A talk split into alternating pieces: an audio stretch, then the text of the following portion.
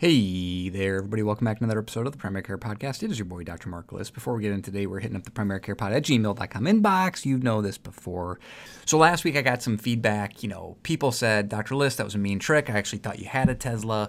Um, and, and comments about Teslas in general. Okay, you know, all jokes aside, um, I do have some fun trivia though about um, Elon Musk, right? Since that was part of the joke last week.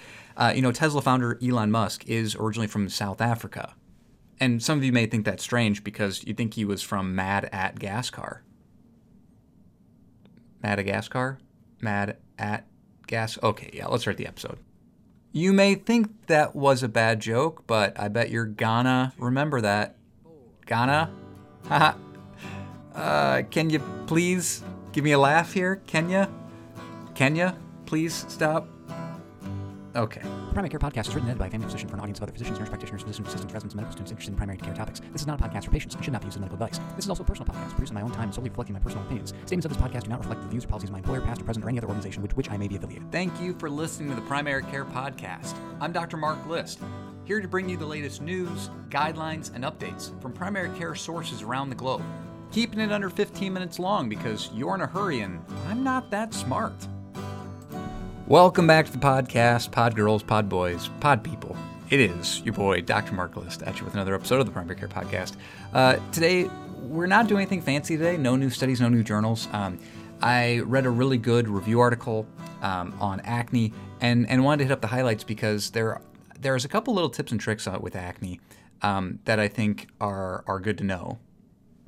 So, anyways, um, I think that primary care I think a lot of primary care docs feel comfortable with basic acne management, but we're just going to do a quick review. Um, and, and really, I think the key that this article talks about is to know the difference between comedonal acne and inflammatory acne. Um, and yeah, there can be mixed, uh, mixed uh, both inflammatory and comedonal. You can actually have nodulocystic acne with really deep lesions, but comedonal meaning not having as much redness and a lot more of the small little closed whiteheads and open big blackheads um, but less the inflammatory red um, pustules, right?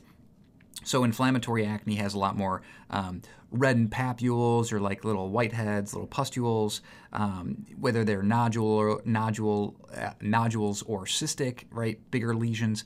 That's more inflammatory acne. Um, and and so the big differences with comedonal acne, the starting management uh, really really does change, right? If it's just comedonal and not inflammatory, uh, things like adapalene, uh, tirazotin, uh, tretinoin. These are all really good medications that really help with comedonal acne more than inflammatory acne. Um, uh, similarly, azelaic acid, azelaic acid, oh, I can never say that word, is also another really, really good topical treatment for comedonal acne, right?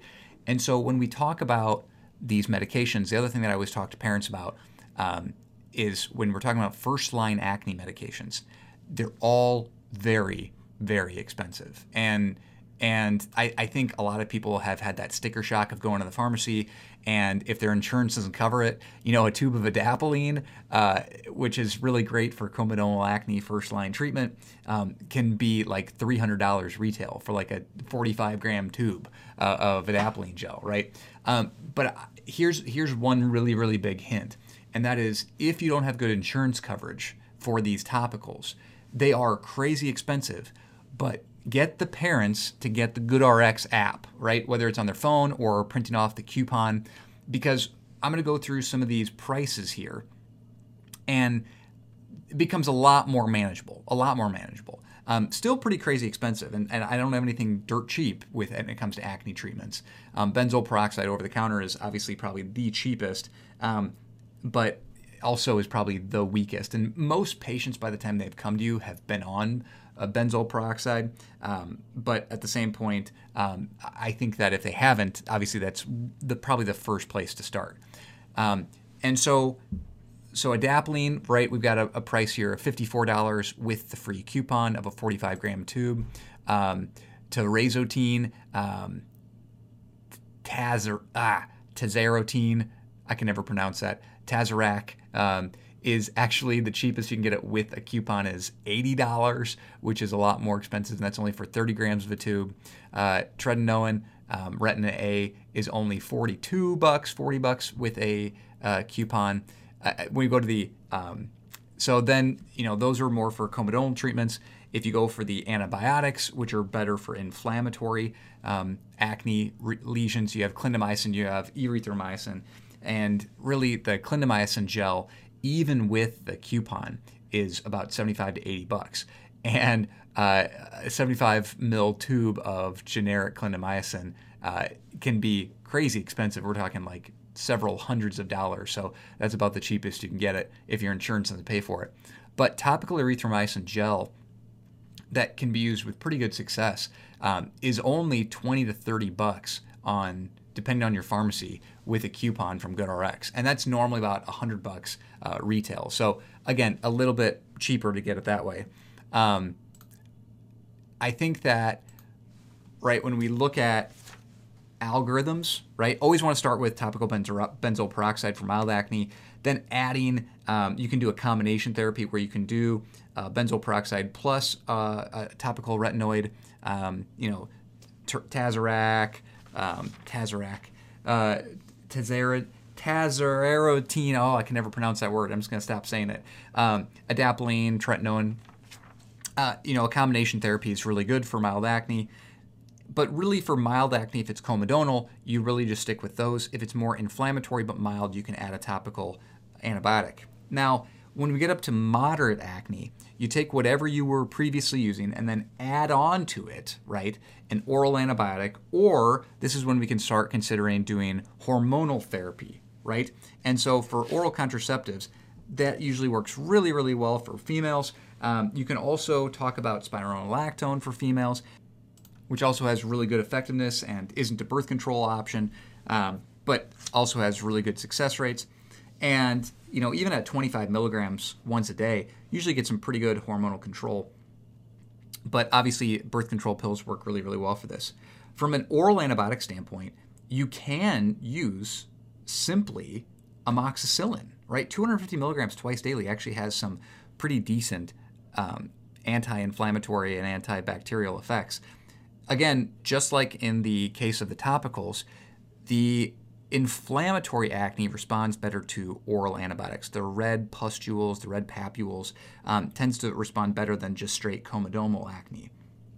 Cephalexin, azithromycin can also be used. Cephalexin used in 500 TID, azithromycin used in 500 um, for three consecutive days every 10 days, or 500 milligrams three times a week. Um, again, you also have pro-inflammatory or anti-inflammatory properties with that azithromycin.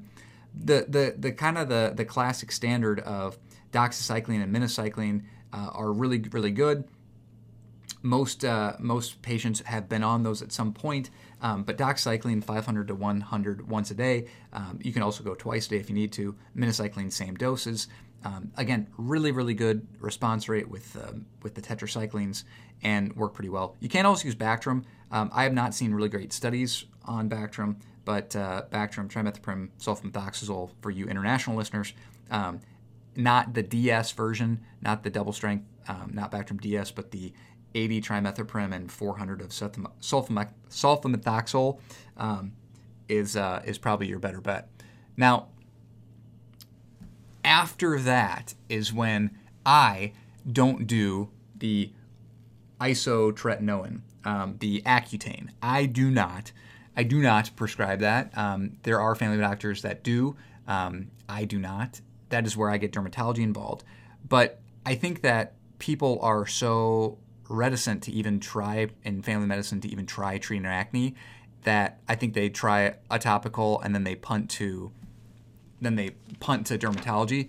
When in general, right, we go up from that topical combination therapy, multiple um, multiple agents of topical agents, and then you add an oral antibiotic. In girls, adding a hormonal agent um, works pretty darn well. And in fact, with a lot of women that get on oral contraceptives and or spironolactone, they can really actually get off of their topical treatments and just do orals alone.